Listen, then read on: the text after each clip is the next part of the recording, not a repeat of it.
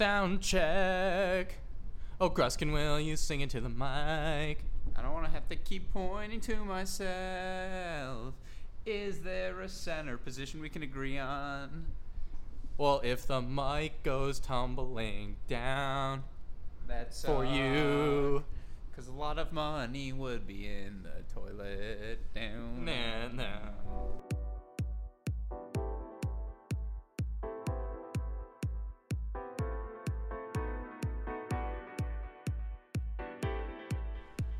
Welcome to. Hey, great shot. This is the Great Shot Podcast brought to you by Cracked Rackets. My name is Alex Gruskin, and joining me on today's podcast, as he always does, it's my doubles partner, partner in crime, and the 34th placed member of the Cracked Rackets Turn- Turnitopia pool, Maxwell Lebauer Rothman. Maxie, hey, great shot. Well, at least you got it right this time. This is take two for those who don't know. We've got some technical difficulties out there in the Midwest in deep Michigan. But uh, thanks for having me, and I don't even know if I should be saying thanks for having me. I'm just glad to be here. I don't know if uh, I'm just gonna let that shot on the Midwest slide, but I don't know if that's the tone. It's an it's a that's a harsh early tone. I guess that makes up for this fourth round because it was a harsh fourth round, so that does make sense. But also right? joining us in the booth today, another mistake I will not make on turn number two. It is our super producer, Ivy League champion, and full time chemist Maximiliano Fliegner. Max, hey, great shot. Alex, I just want to apologize for all these uh, technical difficulties right now. Um, I'm, I'm better than that. What can I say? It, it is all your fault. I mean, it's not all his fault, but it is. I, I'm gonna blame uh, paparazzi West stuff as well. No, I'm just kidding. Uh, but yeah, I, again, if there's any static in this audio, we apologize. We have had a little bit of technical difficulties. That's why Rothman already looks like we've recorded for an hour and a half. But I also think he's soft, so I'm, I'm, I'm nah. I trust you to power on through. I think we've got a good podcast. Soft as Charmin.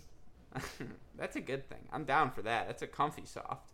Uh, but yeah, so uh, a couple of things, you know, a little housekeeping before we begin.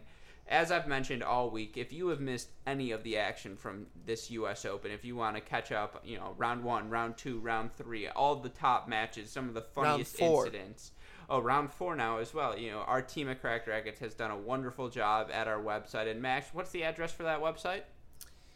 That is a crackedrackets.com. The cracked with a CK and the rackets with a CQ. Oh, I like it. A little variation never hurt anybody. And as we've been saying, just set it for your homepage. You don't want to miss anything. You wake up in the morning, you check, you know, you're taking your morning sh- and you can just read through our Crack Rackets content. It's it's very good pooping material. You've got uh, Alex Gornett, who's wri- written about Richard Gasquet's hair Alex, choices. I, I don't think people take as many poops as we do. I think that's uh, that that might just be a us thing. this podcast started as a conversation while sh- and it's just evolved into a podcast That's that is true. We already we already made a Charmin Ultra Soft joke on here today. That's the theme of this round is that it was. sh- Uh, but yeah, again, It was. Alex Gornett about Ryan Gasquet's hair. Anna Bright, who wrote a wonderful piece about Naomi Osaka, uh, a, a match we watched uh, earlier today. Roth and Osaka looked great, so if you want to learn more about her, go check that out. And of course, Matt Sakoyak trying to instigate us in article form, talking about how the big three are going to have a little more staying power. People like me who have Fed fatigue or just want to see new blood win. You might have to be a little bit of patient. But again, those guys, Parsa Namadi, Ryan Cardiff, Jamie McDonald, Bo Trays, the whole team at Cracked Rackets has been trying to bring you the best coverage as po- you know, the best coverage we can, and we hope you guys will go check that out. Of course, also go check out our social media accounts: Twitter, Facebook, Instagram, YouTube. You know, all of our great content on there. Again, we launched the CR Live, a live platform, video platform. We've gotten to interview some Welcome to players. to the CR Live. And unfortunately, his run as Max Rothman interviewee ended last night. So the the blessing of. Rothman turns out is not real. That's good that that myth, six one myth, still possible. Max Rothman myth, scientifically disproven. Um, and then you know, last but not least, After one trial, come on, man. that's true. I mean, Kudla also lost. Uh, Klon. I- I'm blaming all of these on you, by the way, not on anyone they played. It was simply because they had to interact with you. Yeah, that's fair. Yeah, and again, If you haven't yet, go subscribe, listen, rate, review the Great Shot podcast as well as our other podcast, the Cracked Interviews podcast. So many great guests. We've had Ronnie Schneider, the Wolves, the Diaz's. You've heard all of the guests if you've been listening along this week. So, you know, what are you waiting for? Just go sign up already so I can stop doing this plug at the beginning of pods. And last but not least, we've been building this up. We are one week away, less than that now, from our first live show in Indianapolis, Rothman. We will be live streaming both before and during the U.S. Open men's singles final, giving our takes side by side in case, you know, like you, Rothman, you're sick of the commentary already. So we think you will really enjoy that event. Yeah, Alex. I mean, obviously, I've I've ripped on my fair share of commentators, and hopefully, we can provide you some more fun, upbeat, less serious commentating on this final match uh, kind of our unfiltered thoughts, although you kind of get those already on this podcast. But uh, should be a good time. We, we got a little trial run at the Stowe Mountain Valley Classic, and uh, hopefully we can sharpen up our commentating skills and bring you some well, some uh, fun and Hopefully you oh, sharpen up because it, like that? yeah, because it's the Stowe Mountain Lodge Classic. I don't know what valley you were in, but yeah, hopefully they. It is, isn't it? I'm pretty sure it's played in Stowe Mountain Valley. That is uh, where it is. Uh, whatever you have to say to cover yourself, but I agree. Definitely, it is a valley. Look, there will be a lot We're of good live errors during the live show as well. You're going to catch me swearing. There will be no quacking, so I'm sure you'll enjoy that. Uh, it's going to be a ton of fun, and I, our guest list by the time this podcast is out may be released We'll tease by saying this. Some fun guests lined up, certainly. That's your teaser. You couldn't even say like, "Oh, there's a coach and a player." Yeah, just it's fun. Uh, Scanny Miaz maybe on the coach, or maybe on maybe on the coach, maybe on the show. So uh, again, a lot of good guys. Some of your crack rackets favorites. Uh, they, they will be there. So be sure to check that out. But okay, with that, Rothman, let's get into what we've been calling round or our, our daily recaps, but we're actually going to use this podcast more as a quarterfinal preview because, to be honest, round four sucked. Yeah, and so to set the scene, you know, we're only going to talk about the the one five set match between Johnny and Raonic, but the other matches were all you know three sets or four sets. Fed hasn't played quite yet, and I'm gonna assume that he's about to roll through Millman here. But overall, just kind of boring matches. Most of the seeds kind of took care of business. Yeah, TM kind of kind of took his way through Anderson and anyways, just if you if you had to miss a round of the US Open, this was the round to miss. The next round, the quarterfinals, is going to be fantastic tennis. Hopefully, although that is what we thought for this round. Uh, but why don't we just jump into the one match that we did enjoy watching? Well, I do want to uh, say again, though... just just to recap, five three set matches. The one four set match was Nadal. We'll talk about all those a little bit later. But yeah, uh, I mean, not the best of tennis. I agree with you. It's short. We only have one recap to get to. Um, dude, what? It's funny. That, it's funny that we're recapping this because this is the one match where you were like, "We're not going to talk about it. It's going to be a classic big serve nothing match," and now we're talking about it. Yeah, I, I agree with you. And the match we're referring to, it John Isner, number 11 seed, takes out Milos Raonic, the number 25 seed, 3 6, 6 3, 6 4, 3 6, 6 2. Yeah, the match was five sets, but in reality, it was what, like two and a half? I think it was a three hour replay on ESPN, but you can fast forward when you watch it on your laptop, so I got to just skip ahead to all the serves. Maybe 45 minutes of live action total. I mean, look, I'm not, I'm not trying to say, though, on Isner. I'm just saying not the most action packed. You know, each point, not a lot of variation per point.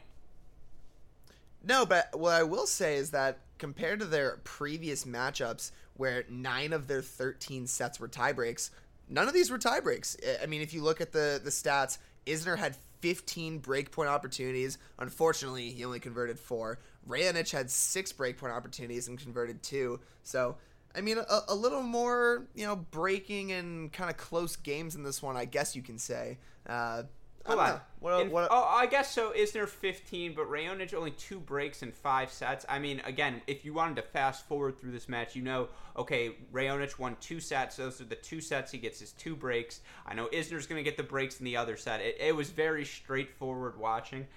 As you mentioned, you know, the stats kind of reflect a high level play. You talk about their winner to unforced error ratio. Isner 56 to 25, Raonic 47 to 19. It was Pretty because, big differentials. Yeah, but it was because these guys couldn't get to the balls of their opponent. Like they could not get to each other's shots. It was just, oh, like I gotta serve deep into your body, and you hit a short ball, and I'm either hitting a short volley Yeah, put no, away they're- or first forehand, or it It's one be, two punches. yeah, uh, the other thing, so in terms of again, you talk about the stats.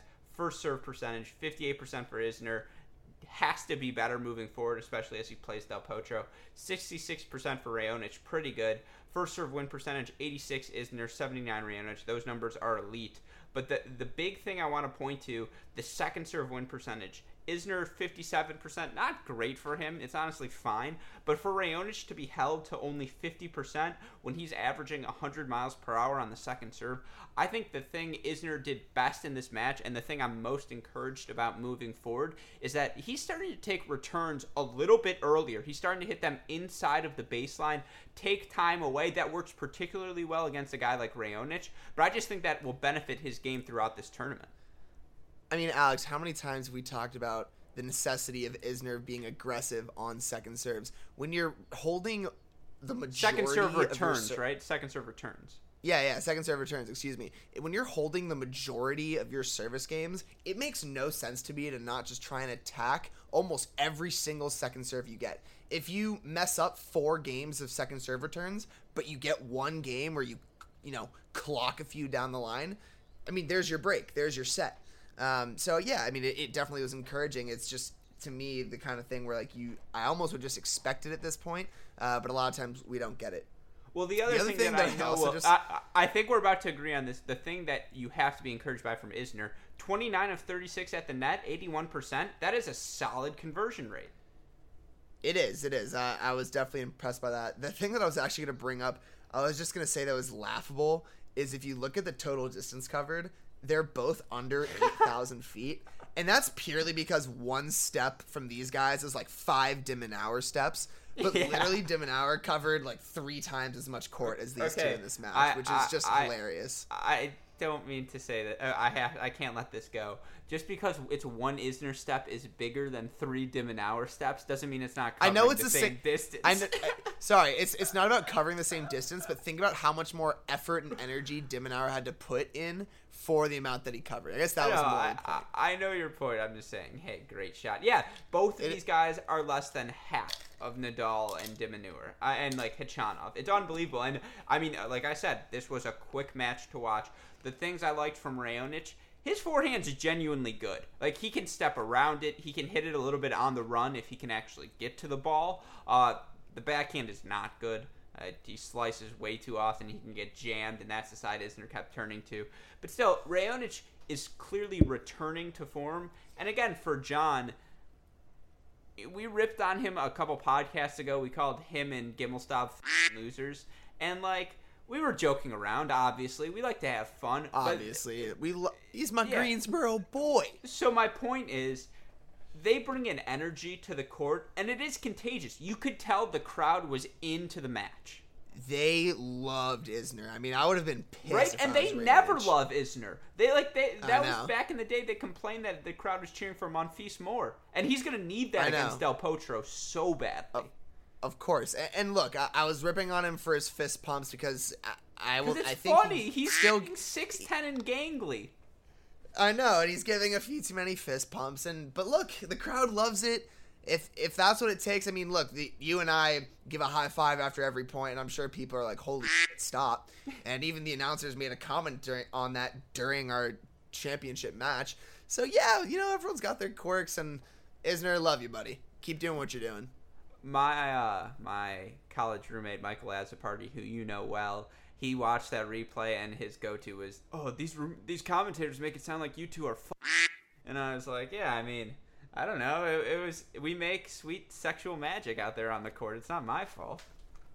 I mean, they all got to see it live. so We're in There's lockstep. no, hi- there's no hiding it. Like, It's like a good make love session. You gotta everything's gotta be you know flowing and. Ugh, I'm just I'm dancing Uh, now. You is- can see me. Is, is the topic of this podcast slowly changing to sexual advice? I hope not. no, it, it's a pent because you definitely don't have advice for everyone. Fligner, leave it in. Um, yeah, that was an ironic, by the way, statement as well, given the topic. But moving on, yeah, I mean, from this match, Ironic. Oh, okay. from this match, what what else is there to say? I mean, in terms of John Isner, the forehand is the side he likes to attack with. Again, he is more comfortable coming forward to the net now than he has ever been. 15 break points against a guy like Raonic. That's a good look. Also, a number, you know, we were giving a lot of throughout the week to this stat, but the double faults for these guys to ace ratio, or I'm going to switch those number, but 20 aces to one double fault for Isner. That's what you're looking for, Rothman. Even 18 Absolutely. to 5 from Raonic is pretty good. Yeah, that that's fine. I mean, 20 aces is a lot. I'm not expecting people to hit that many aces. That's obviously very much an Isner statistic. Uh, but yeah, the the one to five aces. I mean, excuse me. But yeah, the one to five double faults. That's where it should be at. Yeah, completely agree with you. And I mean, we can leave that discussion there. Good win for John. You know, wait to back up that result at Wimbledon with this type of win. Get to his, I think, first U.S. Open quarterfinal. Um, you know, if he can pull off a shocker, Fligner said he's never coming on a podcast again. But I would be quite enthralled. It would be very entertaining to me to see John Isner keep going on a run. I think the crowd would love it. I mean, that's just because you have him going that far in your Turnitopia. That's you true. wouldn't be saying I, this. I will lock in that pick, and I'm perfectly happy with that. Way to go, John. But okay, on that note, let's talk about the other results. Again, all but one match has finished so far. That's Federer Millman, and you know we may be being facetious, but we think Federer's going to cruise pretty comfortably. So not not too sad that we're going to skip that result. But in terms of the other ones, Nadal does drop a set, but ends up moving on to the quarterfinals against Basilashvili, who he takes out 6-3, 6-3, 6-7, 6-4. Uh, Rothman, I know you, you got to see Nadal today on TV. Uh, you, you said there was something interesting about an ice vest. Yeah, I mean, so they actually brought Nadal into the interview set after a little practice he had going, and they, they were asking him a few questions about his upcoming match because he is about to play Thiem, and uh, they've never played on hard court, so they were asking him, you know, just kind of about the environment at the U.S. Open and how the heat's been a factor. Um, and he, they showed him wearing a Nike ice vest. So obviously on court you see these guys with these big towels with ice wrapped in them that they put around their neck, but this thing literally looks like a vest, like a your your ve- Patagonia vest just filled with ice. But it did seem kind of vest is funny. I mean, that was my go-to. You know, come on. um, but yeah, it, it looked pretty interesting, and, and it looked thin. It didn't look like it was, you know, overwhelmingly heavy. It's a it's an interesting article of clothing, if that's what you want to call it. I don't know. It's, it's a cool invention. I think if it's 95 degrees and you can afford to buy an ice vest, go for it. Yeah, uh, well, I think that's a perfect segue because if you're wearing that ice vest on the court, it's certainly to drip everywhere. S- talking about dripping, the next match we'll talk about number three seed Juan Martin Del Potro, 6'4, 6'3, 6'1, domination of number 30 seed, although I think that should be a 20, and that's a typo on my bad. So my bad, Rothman, but number 20 seed Borna Coric. Jeez, That's why I Uh, should do him. yeah, exactly. Uh, but the biggest takeaway from this match, not anything tennis wise. So it's the first set. Coric goes down an early break, fights back. He's down 4 5, serving to stay in the set. And I mean, it was humid as These guys are schwitzing like crazy.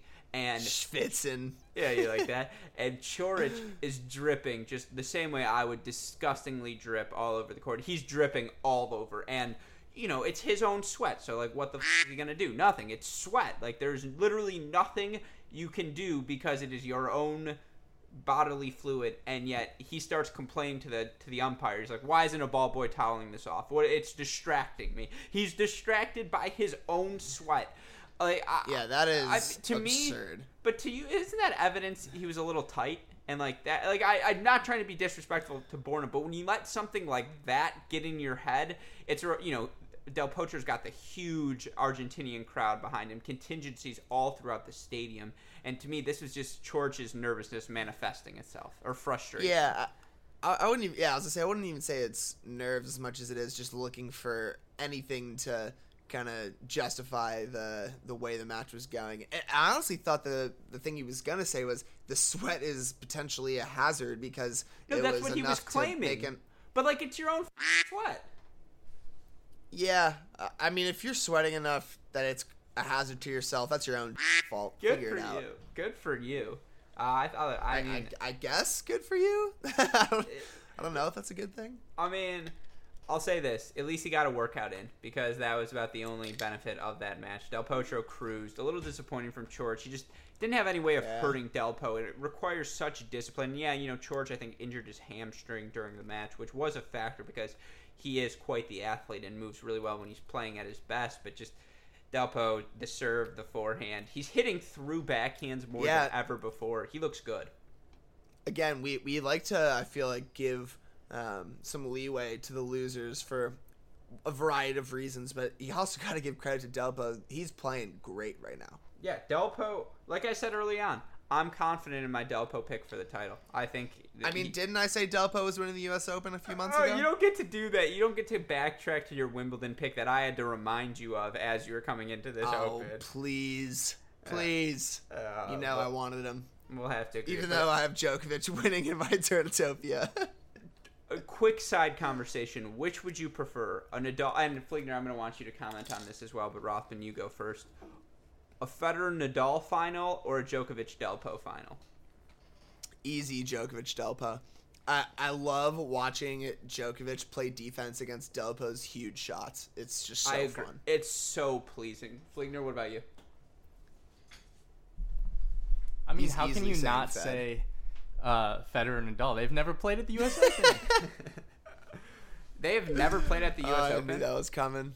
they have never played at the U.S. That's an interesting factoid. That's something I, I that would be an interesting site if Really? they've never played there. Yeah, that's what Fligner's saying. So I No believe him. way. He's he would know that stat. Um, that's interesting. That doesn't change my perspective. I agree. Djokovic Delpo. I went on Turnitopia. We get to watch the most entertaining tennis. It's probably the two guys who have played the highest level individually this year. Uh, I'm all in on that take. All right, but let's move on. Speaking of him, Novak Djokovic, our number six seed, rocks João, Sammy Sosa, six four, six four, six three. Rothman, did you see the nickname I snuck in there? Yeah, it's uh, uh Do you think BG would be It- it proud wor- if, if you tweeted that to BG and you're like, "What'd you think of Djokovic's performance against Slam and Sammy Sosa?" yeah, yeah. It literally would end up in his very next comment.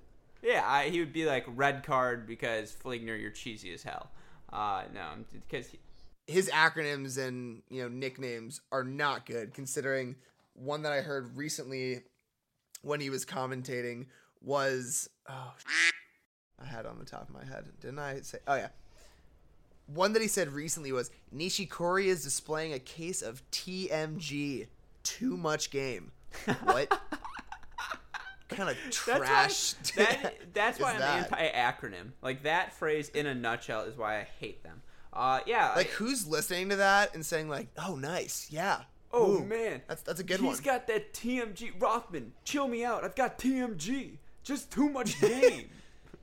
Well, he'll be laughing at us in like a year when people are on court like, "Oh my god, that guy's got TMG." Oh, it sounds like a drug. It's like you should probably be tested. It for does. TMG. Yeah, I'm, I'm.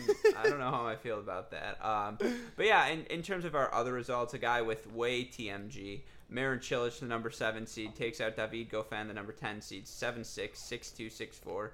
Oh, Rothman, do you think Cilic's eyebrows are so thick because he's got so much TMG? I mean, that, That can't be the good. case because I your- deserve a laugh, because your right? eyebrows.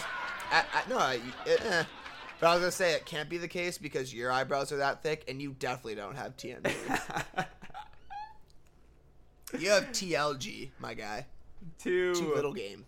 two light years ahead game. I don't know. That was Uh, my best try. attempt. Yeah, thank you. We'll move on. Uh, Dominic Thiem, the number nine seed, in probably the blockbuster match of the round, makes work of a, a tired Kevin Anderson, 7-5, 6-2, 7-6. To me, that was the biggest thing. Is Anderson just too much exertion in his first couple of rounds? Got tested a couple of times, obviously most recently by Shapovalov. He just didn't have it in his legs to hold on to the action in the Thiem ball. Yeah, not at all. I mean, I, I definitely would have put money on Thiem in this match. He's he was looking good. Um, Anderson obviously has had some tough matches coming into this, and uh, yeah, it, it was kind of. It's hard to say it was a routine match considering you know there were two seven five seven six. The, those two sets were tight, uh, but at the same time, Thiem definitely did control the match. So good for him. Completely agree with you. For Anderson, he's going to lose a lot of points from that U.S. Open final, so it'll be interesting to see where he ends up in the ring. He's probably still top ten, Yeah. but you know, for his year-end prospects, that'll be tough. Um, and then our last match that is completed so far, Kei Nishikori, the number 21 seed, knocks out Philip Kohlschreiber of the Philip Kohlschreiber quarter of the draw, 6-3, 6-2, 7-5. Kei looked good, man. He looks good. I, I think it's gonna be really fun say, to watch he- him play Cilic. hundred percent. This this was a routine match, uh, really until that third set. Kohlschreiber honestly almost gave him a run for his money at the end, breaking back at four five.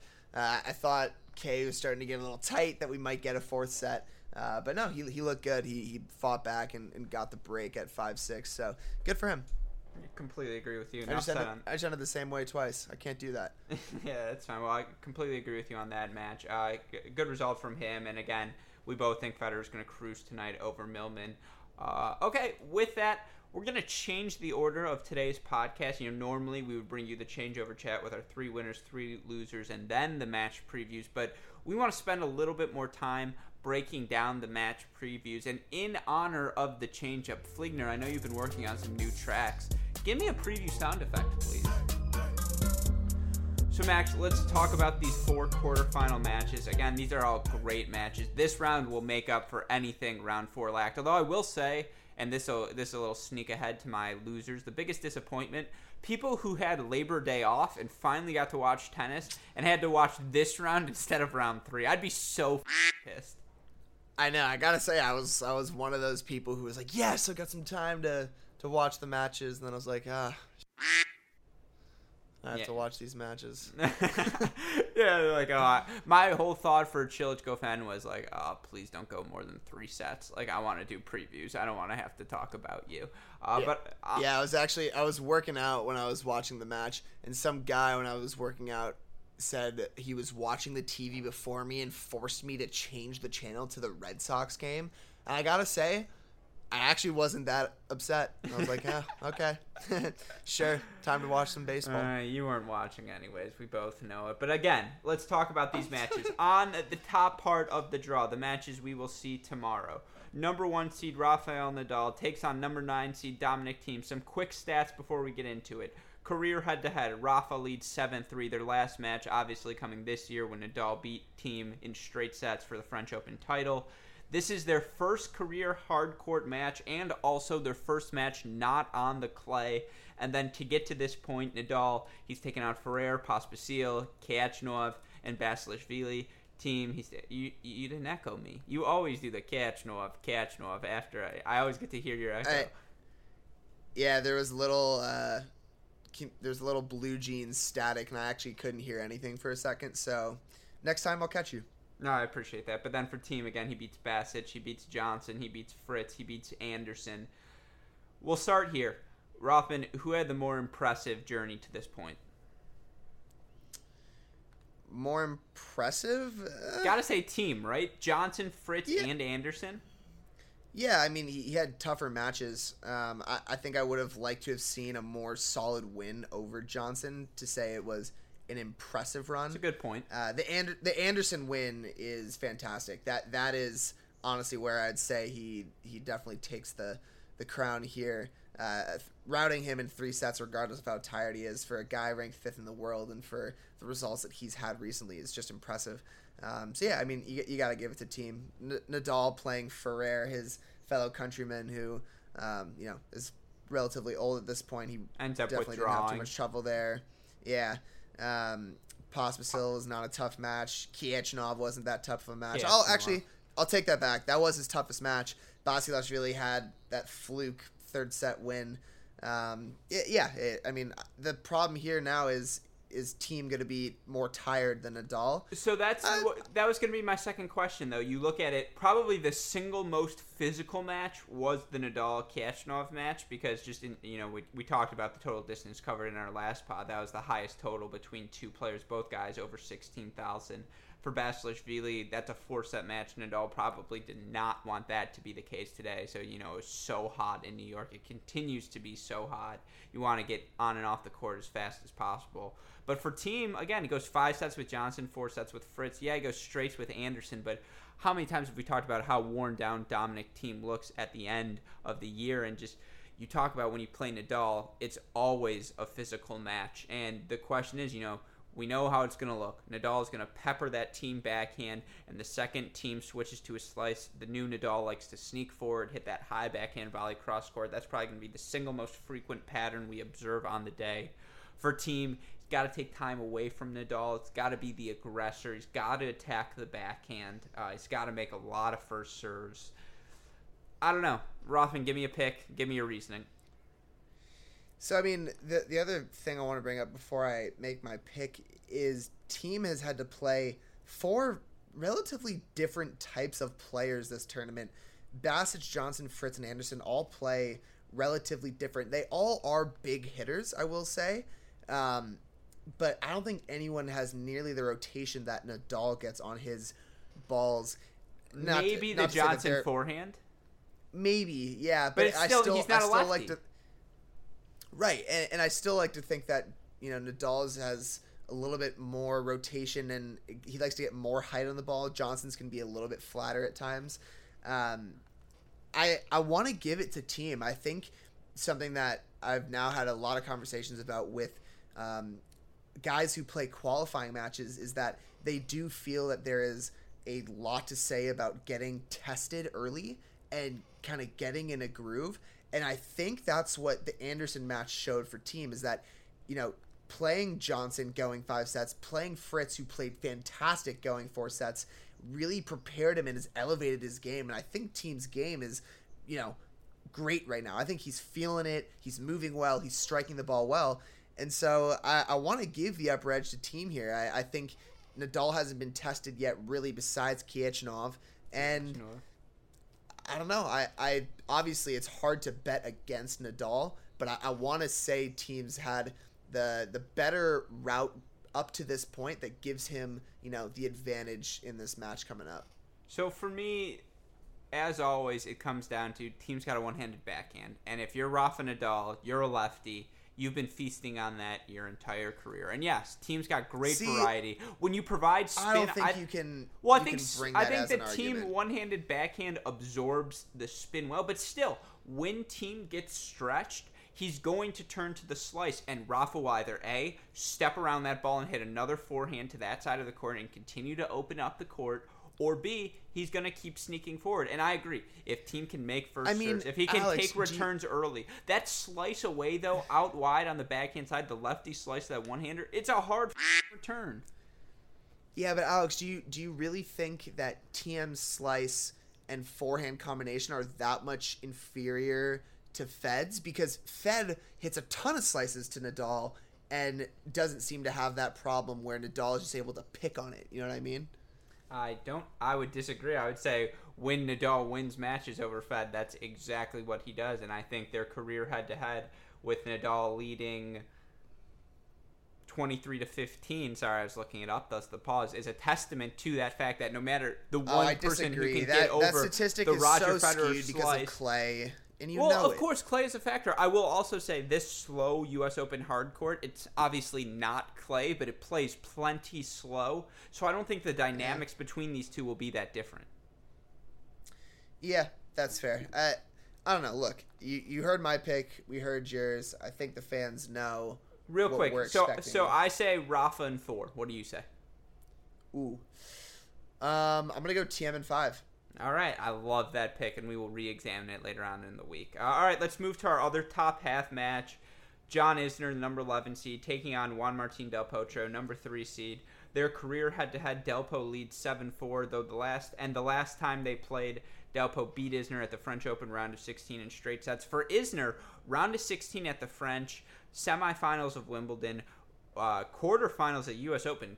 Great end of year for him. And I remember in January when we were talking about him and Jack Sock in the same breath, saying these guys got to get their shit together.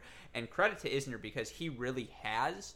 Uh, you again, career head-to-head 7-4. The last time these guys played on hard courts, though, Isner knocked out a very tired Delpo in the semifinals of Miami, 6-1, 7-6. Um, you look at their paths to get here. Isner's taken out Klon, Jerry in five sets, the Deuce, Dusan Lajovic in four sets, Raonic in five sets. Del Potro's gone all straight sets. Young, Kudla, Verdasco, Coric. You know, looking at just the names, I actually think Del Potro's had the tougher path. He's just played that well. Yeah, I, I was about to agree with you there. I was gonna say I, I don't think that uh, Isner's route was any easier. I mean, me, was never doubt. You any- should never doubt the Deuce. you just wanted to say his name again. but I- I think this match is going to follow suit from the French Open. I think this is going to be a straight set win for Delpo. Isner has had two five setters already. He, you know, is on a slow court. Delpo is returning well, playing well. I think he's going to rout him in three. You say route him in three. Okay, well, I was rude earlier, and I apologize for that. I should have done this beforehand. Max Fligner, your Nadal Thiem pick.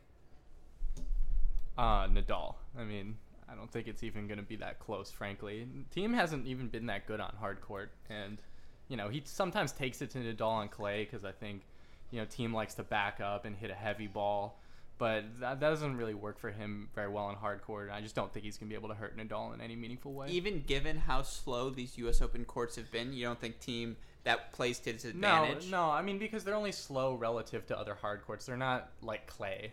You know. Eh, I, I think that's a good When are we ever going to get a hot take from Fleegs? I, I don't think it's ever going to We'll, happen. we'll find out on this one. What about your Isner Del Potro take?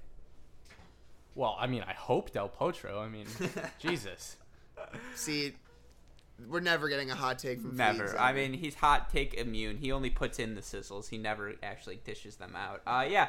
Uh, in in terms of this match, look when Isner serves well, he's gonna be in matches. I think the most ironic part of his win over Raonic, and I use that word ironic light. eh, You know, I don't use it lightly. No tie breaks. Zero tie breaks in the set eh, or in any set. And so, you know, when you play tiebreaker tennis, it just comes down to who's got the bigger balls. And I really think the X factor in this match is going to be which side does the New York crowd take? Do they root for Isner, who they've been rooting for all week, or do they root for someone who's been their favorite for years, justifiably so, in Juan Martín you think Del this Potro? match is coming down to the crowd? Yes, because I yes, and no, no, let me explain why.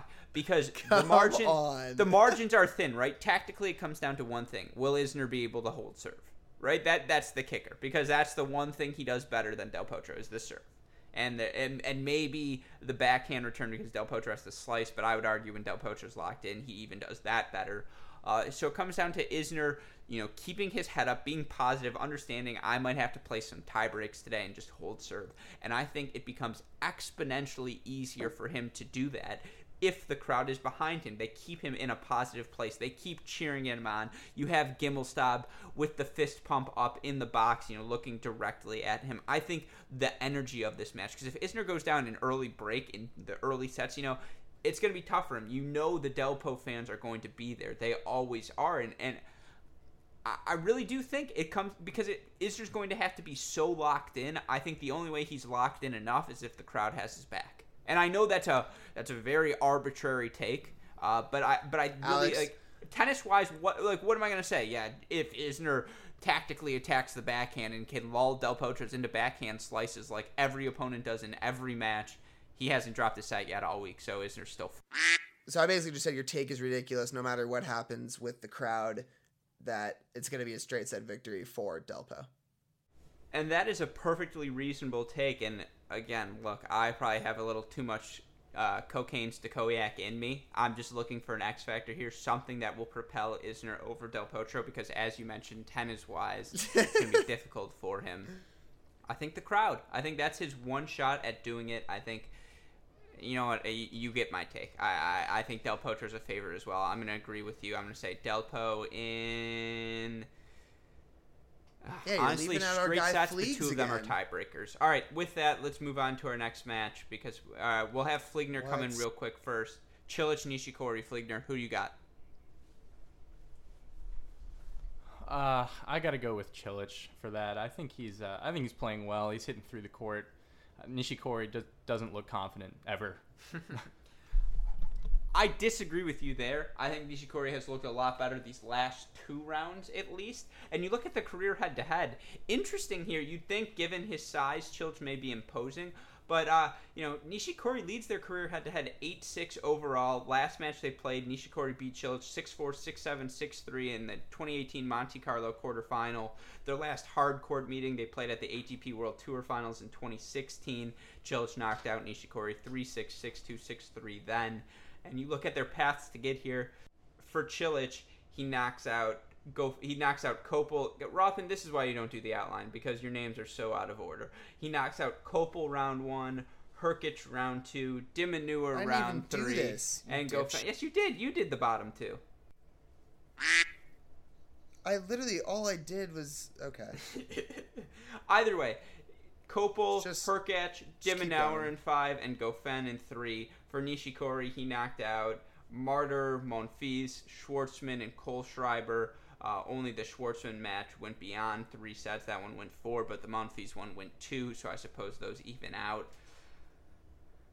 Rothman, I, I don't even know who I want to win this match. I, I, I just wanted it to be a Djokovic Delpo final, and whatever has to happen to get there, let it be so. Um, who's your favorite? Yeah, I, I mean, I agree. I agree with you. I unfortunately think this is going to be a five setter that goes to Cilic. I think Nishikori is going to play a great two sets here and there, and Cilic is going to do what he did against de Minaur and just like somehow pull it out in a fifth. I'm down with that take. I have nothing to add. I think Cilic, when he plays well, he you know he's succeeded. Obviously, he won a U.S. Open. He's got that confidence. I think Nishikori's ball will be in his strike zone. He'll be able to take balls early. Although if Nishikori keeps playing like in the aggressor he was today against Kohlschreiber, look out when he's hitting balls down the line outside of the alley like he has been in, in his recent matches. He's as tough as anyone. I think this could be our. I mean, all of these matches are going to be so good. I think this is the one that for sure goes five sets. I think Cilic ends up taking it in five. Uh, but with that, let's move on to our blockbuster match. This is the quarterfinal, and this also assumes Roger Federer takes out Millman later tonight, which again we are assuming he is. If not, this whole portion of the podcast will be moot. But still, Roger Federer and Novak Djokovic taking on each other for a record extending 16th time at a major. Djokovic leads those encounters 9 6. Before we get into the breakdown of this, Rothman, it's time for everyone's favorite of the show. Fligner, actually, cue the game show sound effect, please. It's time for this week's Alex's Trivia. So, Rothman, we know the Federer Djokovic, we'll call it a rivalry, has seen many highs, many lows, just a lot of great matches over the years. Can you name, without cheating on the outline like I know you did, how many finals these see, guys have played? See, it's in? funny. I actually, I actually, ha- I didn't even know we were doing trivia this time. So, whatever I say here, it, it's just off the dome. Um, I know. So Djokovic is the only player to have winning records against both Nadal and Federer. Which when we um, get into a so, goat debate with Gordonette in the post U.S. Open podcast, that's something I plan on bringing up repeatedly. Yeah, of course.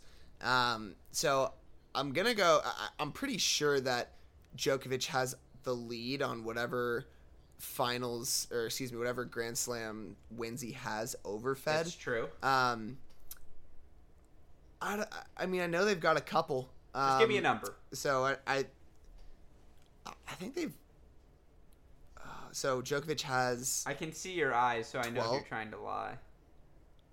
I'm, I'm looking. I'm watching Sharapova and Navarro right now as I'm answering this question. Um, I think Djokovic. What Djokovic has what twelve? Or excuse me, ten Grand Slams. No, I think it's like thirteen or fourteen. How many does Djokovic have, Fleekner? Thirteen. Thirteen. No, I think you're right. I think it's fourteen. It's 13, I think it's thirteen. Yeah. Right. So it would be ridiculous to say like half of them are with Fed. I don't think that's true because I know a bunch have been with Nadal. Um, I don't know, two or three. So the answer is four. They've played, and Djokovic is three and one. Djokovic beat Fed 2014 Wimbledon, 2015 Wimbledon, 2015 U.S. Open Finals. Fed beat Djokovic 07 U.S. Open Final. Uh, again, 16th meeting at a major. Djokovic leads 9 6. Uh, you talk about their career head-to-heads. Djokovic leads 24-22, and the last time they played, Djokovic beat Federer in Cincy 4 and 4 for the title. Uh, their last Grand Slam matchup, 2016 Aussie semifinal, Djokovic won that encounter 6-1, 6-2, 3-6, 6-3 in a match I'm sure had Fligner in the fetal position trying to figure out who to root for. Uh, again, you look at their path to get here. Djokovic takes out Fucsovics in four, Sandgren in four, but has looked really good in his last two matches against Gasquet and Sammy Sosa, taking them out both in three sets. For Federer, he takes out Nishioka, he takes out Benoit, he takes out Kyrgios, and he's. I do like this part of your outline, and he's about to beat Millman in straight sets. That that's pretty funny. uh, I mean, we'll go to you, Fleener, because again, you're. I'm worried that if we talk about this match too long, your head will explode.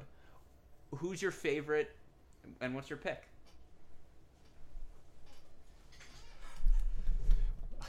Which match are we talking about again?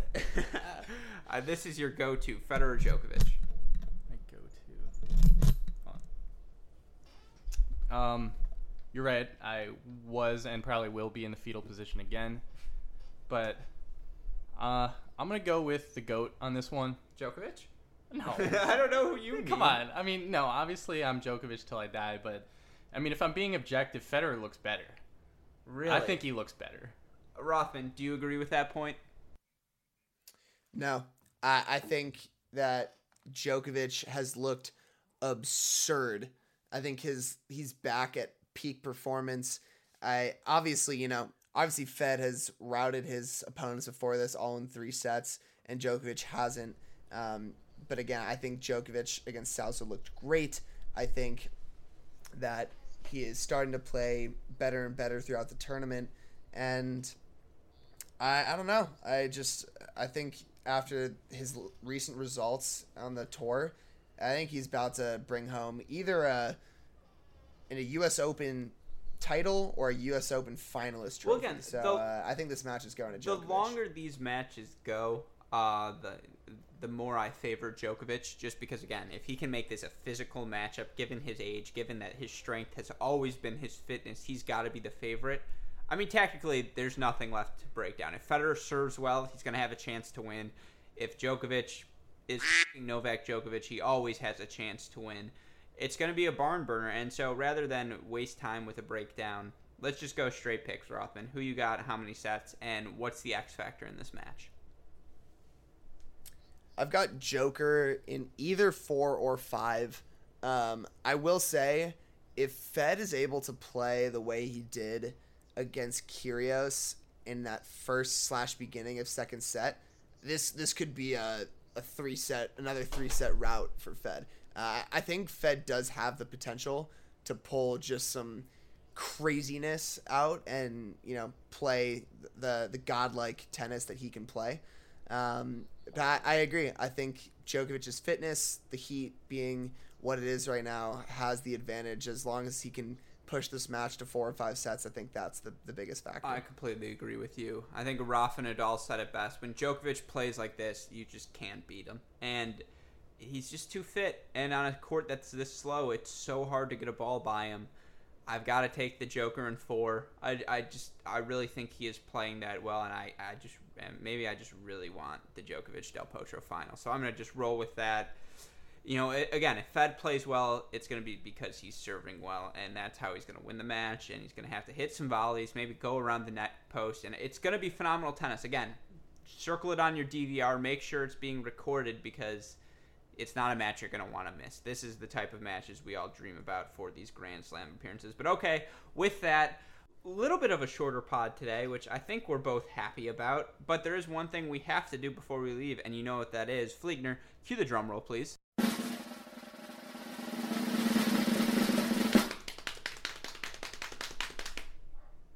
It's time for this week's changeover chat. The changeover chat. It was funny. I thought your screen paused, but clearly you were just loading up for that beautiful rendition of the changeover chat. So thank you, as always, Maxie. Oh yeah. You know, not a lot of winners and losers, so I'm just going to read mine really quick. If you have anything to add, feel free to. Uh, biggest winners, I think the fans of the Federer, Nadal, Djokovic, uh, Holy Trinity, uh, you know, if you want to see them in the latest stages, you are going to get that opportunity now. My second biggest winner, Cracked Racquet CEO Dalton Thieneman, who got to watch Isner Raonic in person, courtesy of a ticket left to him by John Isner. So, any smack talk we talked about the Isner Raonic match for Fligner, be sure you cut it out uh, because you know he's our guy now, I guess. And then number three, people. I yeah, guess. number three, people who want to see good tennis because these quarterfinal matches are going to be insane. Yeah, you, you said it.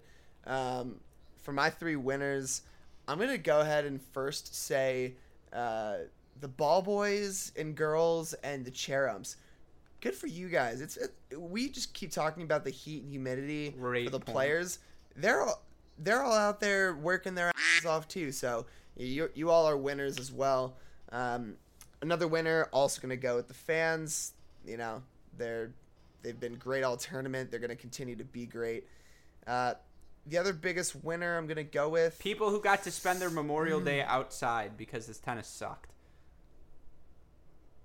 Sure, you, you, you can use that as my third. I didn't really have a third. There, there weren't a lot of winners in, in this. Like I said early on, we're perfect harmony. I'm where you're not, you're where I'm not. It always works out well. always. So let's talk about our biggest losers then.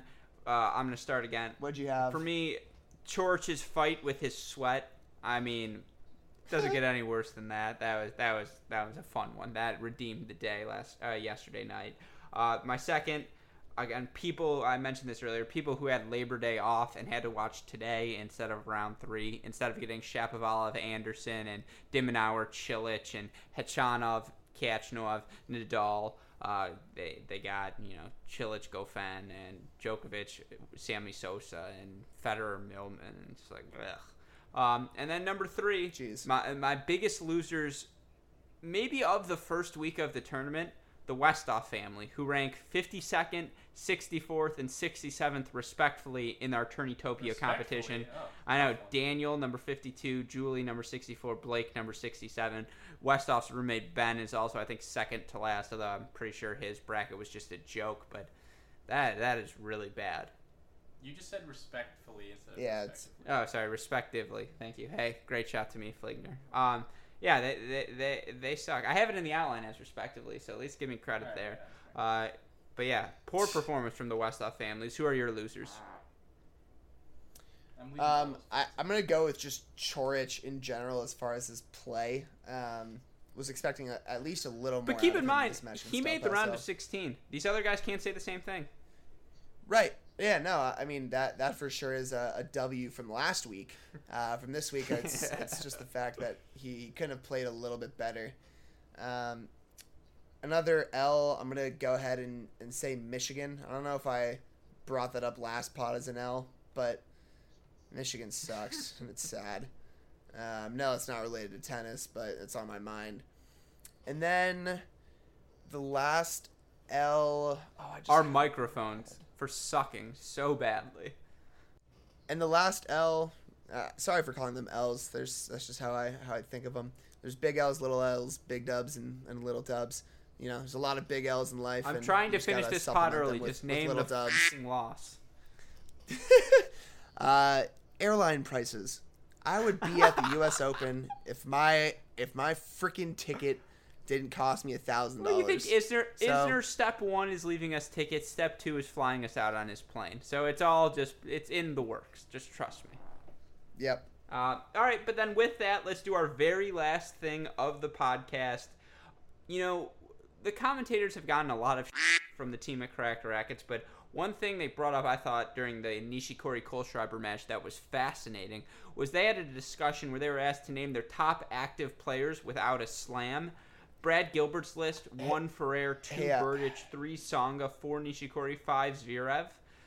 It's a fascinating debate. I thought that one was really interesting. Alex, um, I would love to have this debate right now, but I think this and the next gen debate could be its own pod. We've I, I know it we've already gone an hour five, and I know there's stuff to cut, but this could be a sick dual debate. All right, debate that's fine. pod. I'm down. I'm down. Don't need to explain. Totally Okay, down. not Totally not that I'm like trying to leave or anything. Just Okay, literally, so I feel like that. that no, no, no. But you're No, trying no, to no, leave. I'm not. I, Like, I the feel, I change feel, over I chat- No, I agree. It deserves its own. It yeah, deserves I don't want to like. Yeah. Anyways. Yeah. Okay, well, on that note, one last thing I want to do before we go. We have to have some fun stats to end it. So, two stats from our guys, Luca Branche and Jonathan Kelly on Twitter. Uh, from Luca, Dominic Thiem, first Austrian player in a U.S. Open quarterfinal since Thomas Muster, and it says 1196 on the on the outline, but in actuality, it was 1996. So, you know, ends a long drought there for Austrian tennis between that, between Sosa's round of 16 for Portugal, between Basilashvili for Georgia. We've had a lot of firsts this tournament, so, or a lot of firsts in a while, so I'm glad to see it. And then the other one, Max, can you name the only male player to reach a quarterfinal in both singles and doubles of a Grand Slam this year? Top of your head, don't look. Top of your head, don't look. You may No, have no, snuck I actually didn't. Quarterfinals of singles and dubs. Yep. Of a Grand Is Slam. it Anderson? and it, it, it it's not Anderson. My thought was, is it Sock? But it's not Sock. That's when I found out who this was. It is an American though, a name that'll surprise you. Who's made the quarterfinals in terms of Americans in singles? It's a nar- it's a very Isner? short list. Not Isner, the other one. Think back to Australia. Wait, did Stevie? Fligner quack this out. He's a. Oh wow, tennis. I know, Tennys Sandgren. That's I our guy. I Makes forgot the that he made the quarters of Australian. I know what a result that was, right? He took out Thiem. I know. Good for him. I know that was I know that was quite a bit ago. I agree, and it just shows what a season it has been. A ton of fun. We'll have a lot of stuff to reflect on at once this event comes to an end, and you know a little sneak peek for that as well. If you're tuning in, uh, you know you'll want to see our live show, but also we've got a Jonathan Kelly guest appearance scheduled for right after the U.S. Open to break down the state of American men's tennis at this point in the year. So that'll be a fun one to stick around for as well. And again, go check out our website crackrackets.com to recap any of the action from this year's U.S. Open. Also, Alex, I'm gonna go ahead and, and throw in. I, I feel like I've been doing this, you know, here and there in our pods, either a quote or a fun fact, and so we're gonna call it Max's facts. Um, I was Hold on, was- hold on. Max's facts is so brilliant, and y- will you ask Westhoff for a Max's facts sound effect?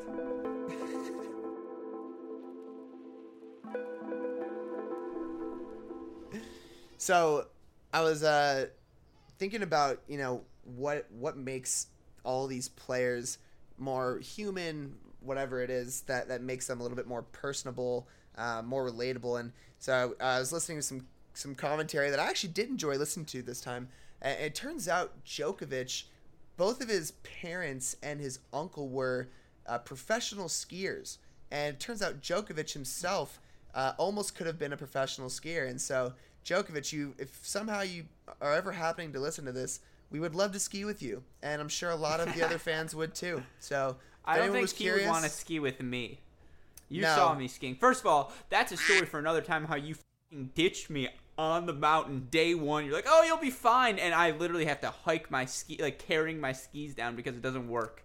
It's like uh, it's like you know how certain animals, like the mother and child relationship, they just kind of let them go, and that's like the best. you are not the learn. parent in this scenario under any circumstance. So I When we're on the ski slopes, I definitely am.